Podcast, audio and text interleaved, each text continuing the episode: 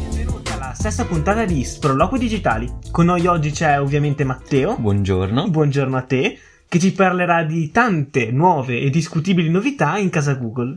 Iniziamo parlando del Pixel 5 e del Pixel 4a 5G, che prima di tutto non arriveranno in Italia.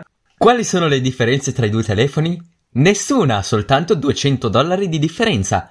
No, in realtà ci sono delle piccole differenze. Per esempio, il Pixel 5 ha solo 6 pollici di diagonale, mentre il 4A 5G 6,2, che praticamente è un nulla. Il processore è sempre lo stesso, 765G, e per finire il 5 ha la ricarica wireless ed è resistente all'acqua. Quest'anno Google non si è nemmeno impegnata a fare un top di gamma vero e proprio, ma forse è meglio così perché tanto nessuno gliel'avrebbe comprato. Che ne dici? Ma guarda Matteo, secondo me il fatto che non arriveranno in Italia è un bene per la Google, perché tanto non avrebbero venduto probabilmente niente. Devo dire comunque che tra il Pixel 5 e il Pixel 4a eh, le differenze sono pochissime, come hai detto tu, ma anche se minime ci sono. Per esempio il retro nel Pixel 5 per fortuna è di vetro e non in plastica come nel, nel 4A, che poi è il motivo per cui appunto nel 5 c'è la ricarica wireless e nel 4A no. La RAM è leggermente di più sul Pixel 5 e la batteria anche. Però alla fin fine, come hai detto tu, eh, i eh, 200 euro di differenza non, non sono giustificati. Il design. Immagino ti piaccia molto. Sì, Matteo, mi piace veramente tantissimo. Infatti, lo ritengo anacronistico e abbastanza triste, soprattutto nella colorazione nera. Dalle foto il Pixel 5, tra l'altro, non sembra neanche di vetro, ma sempre in plastica. Ma comunque penso che il problema maggiore sia il sensore che rimane dietro, che non è che sia scomodo, ma semplicemente lo fa sembrare un telefono vecchio.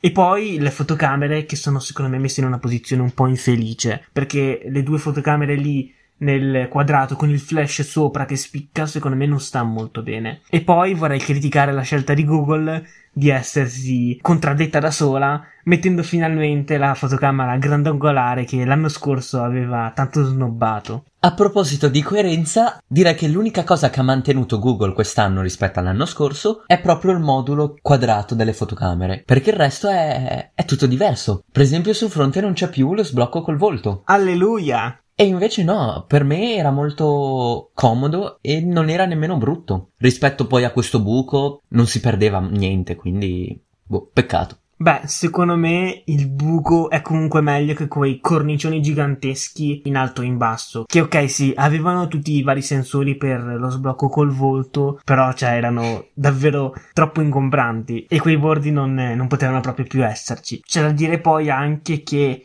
in quei cornicioni ci dovevano anche stare gli inutilissimi sensori per le gesture con la mano, che io ritengo sia stata una delle invenzioni più inutili mai fatta da Google, che comunque appunto occupavano parecchio spazio. Quindi alla fin fine hanno fatto bene a sbarazzarsi di tutto.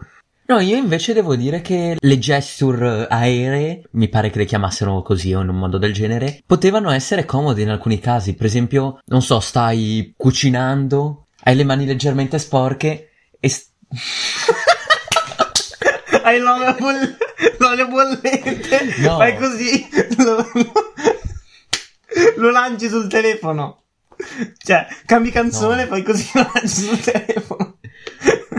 Vabbè, allora passerei al prossimo prodotto Google. che non ha né i cornicioni né un sensore che rivela la mano. Perché è un Chromecast. Questo Chromecast costa 70 euro. In Italia c'è. Praticamente sostituisce il Chromecast Ultra. Ma cos'ha in più rispetto a lui? Ha il telecomando. E questa volta rende la TV una vera e propria smart TV, mentre prima il Chromecast serviva soltanto a trasmettere l'immagine dal telefono alla TV. Visto che questo praticamente è uguale alla Fire Stick che Amazon ha presentato pochi giorni fa, secondo te vale la pena prendere questo piuttosto che quello di Amazon? Ma sinceramente prenderei la Fire Stick, che tra l'altro ho già, semplicemente perché è nera. Mm, mentre uno dei problemi maggiori della Google TV è proprio che in colore nero non c'è. E secondo me un prodotto del genere prenderlo bianco è un po' stupido, diciamo. Bianco o azzurrino o rosa, che sono alla fine i tre colori disponibili. E questo per due motivi principali. Il primo, che è riferito al telecomando, che se un telecomando bianco lo prendi con le mani sporche, si sporca e non credo sia molto piacevole. E il secondo motivo invece è, è, è riferito alla Gold TV in sé, che essendo bianca comunque dietro alla TV spicca, visto che comunque TV bianche non esistono più. Quindi, boh, già soltanto per il colore io sceglierei eh, la Fire TV Stick. C'è da dire che il telecomando della Google TV mi piace un pochino di più, perché comunque ha i tasti del volume laterali che mi intrigano. E sembra anche più piccolo rispetto al telecomando Amazon, che secondo me è un punto a favore. Sì, poi comunque è un pochino più carino perché è un pochino più minimale, quindi per carità ci sta. Però io penso che alla fin fine prenderei appunto quella di Amazon, con cui tra l'altro risparmi anche una decina di euro. Ah, piccola nota per i pochi che hanno Google Stadia, non lo supporta ancora. Probabilmente arriverà tempo due settimane, spero è ecosistema Google, dovrebbe essere perfettamente integrato, ma vabbè, passiamo alla prossima cosa. Sì, andiamo avanti con un altro nuovo prodotto di Google, l'ultimo di cui parleremo oggi, ovvero il nuovissimo Nest Audio, che va a eh, sostituire il Google Home eh, grande, diciamo. Questa volta, anziché un cestino, Google cerca di completare il cerchio dei prodotti per la casa con una saponetta, perché sembra una saponetta gigante messa in verticale. Il design è discutibile, per carità minimale, ma secondo me meno interessante rispetto a quello dei nuovi Eco, che comunque secondo me sono appunto leggermente più, cioè leggermente parecchio più carini. Per quanto riguarda specifiche audio, preferisco non elencarle eh, perché tanto sono dati che si possono trovare facilmente sul sito di Google. Comunque eh, dovrebbe essere semplicemente leggermente migliore rispetto al vecchio. Ecco, diciamo che la cosa che è cambiata di più è il design.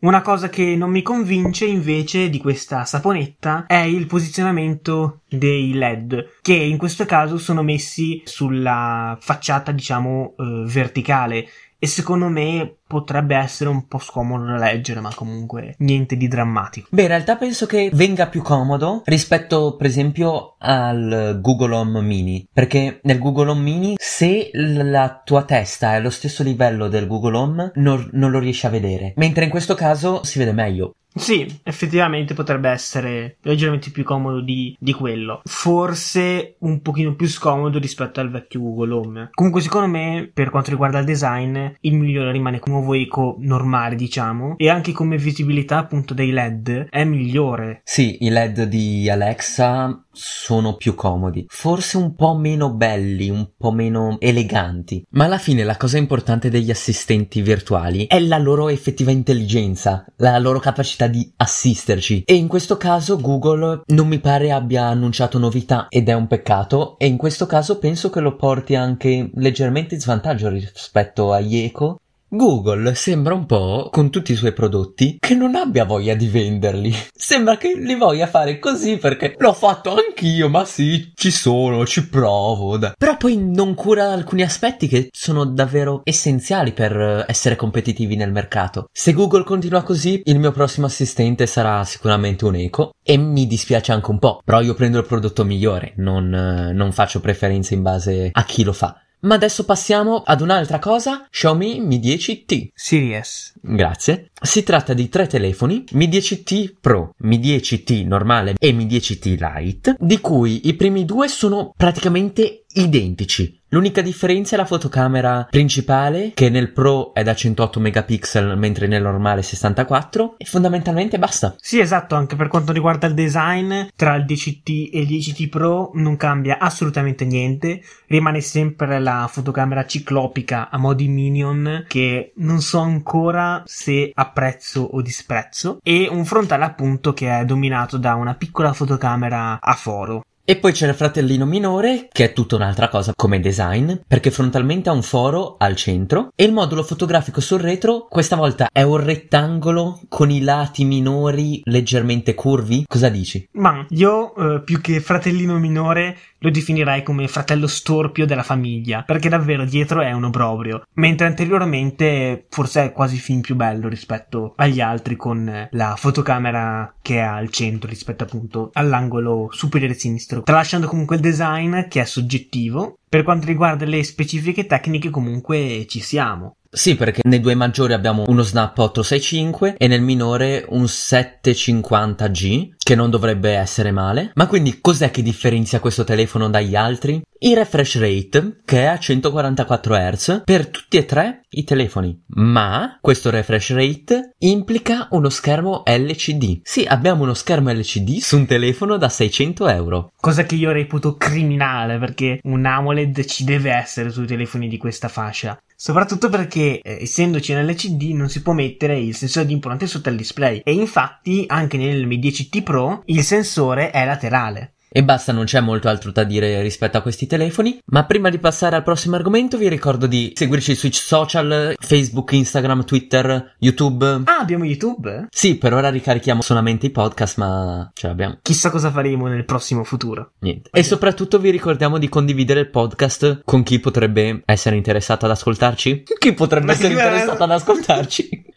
Ok, basta tergiversare, passiamo all'Oppo Reno 4 Pro. 5G. Eh sì, perché da poco è uscito il nuovissimo Reno, appunto il 4 Pro 5G. Un telefono con un nome discutibile, leggermente lungo e con delle caratteristiche ok interessanti ma non particolarmente rivoluzionarie. Ecco, sinceramente da un telefono che porta un nome così importante mi sarei aspettato qualcosa di più. Ormai non essendoci più eh, una fotocamera pop-up piena di squalo, un eh, tratto distintivo che appunto lo differenzi dagli altri smartphone non c'è. Quindi è entrato a far parte di tutti quei telefoni un pochino anonimi. C'è da dire comunque che è leggermente più sottile e leggero degli smartphone che si trovano oggi. Infatti abbiamo 172 grammi di peso e 7,6 mm di spessore. E caratteristica da sottolineare è anche il colore che apprezzo davvero tanto e soprattutto quello blu che mi sembra davvero bello. Sempre sul colore poi ce n'è un'edizione speciale discutibile che è un verde chiamato da loro Green Glitter fatto con la tecnica Reno Glow che gli dà un aspetto, come ho detto prima, discutibile.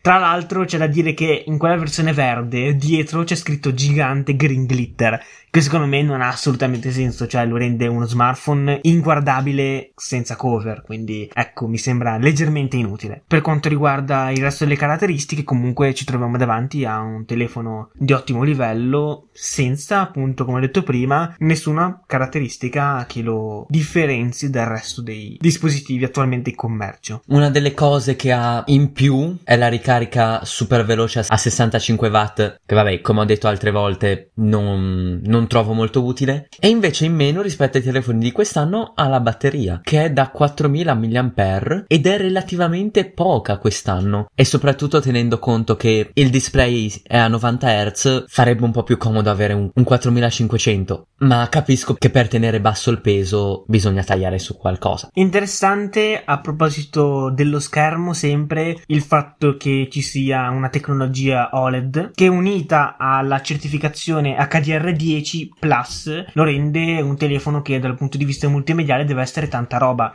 anche perché eh, troviamo anche un doppio altoparlante stereo con un audio immersivo curato dalla Dolby, quindi eh, appunto, ripeto, dal punto di vista multimediale deve essere un ottimo dispositivo. Un ottimo dispositivo che, come detto prima, però non, non spicca purtroppo. Ironico il fatto che un telefono con un buono schermo e un buon audio stereo abbia il foro e non la pop-up che in questo caso lo renderebbe davvero molto migliore. Ma vabbè, ok, ho capito che la pop-up non piace più ai produttori quest'anno. La cosa, tra l'altro, lo rende nella parte frontale abbastanza anonimo, perché ricorda moltissimo parecchi smartphone che sono usciti nel corso di questo anno. Degno di nota invece è il posteriore che io trovo davvero bello. A proposito di questo, hai notato che in tutti i telefoni di cui abbiamo parlato oggi ci sono solo tre fotocamere? Infatti, a parte il telefono che costa meno, cioè il Mi 10T Lite, tutti i telefoni hanno soltanto tre fotocamere, oppure due nel caso dei pixel. Nel caso dei pixel Vabbè. sono un po' poche. mentre 2 è un po' poco, 3 secondo me è il numero perfetto, magari affiancata come nel Mi 10T Pro e normale da un sensore laser per l'autofocus. Va bene Matteo, direi che con questo finiamo la nostra sesta puntata e ci diamo appuntamento alla prossima. Pensa che io mi sarei dato appuntamento alla scorsa puntata, ma va bene, ciao a tutti.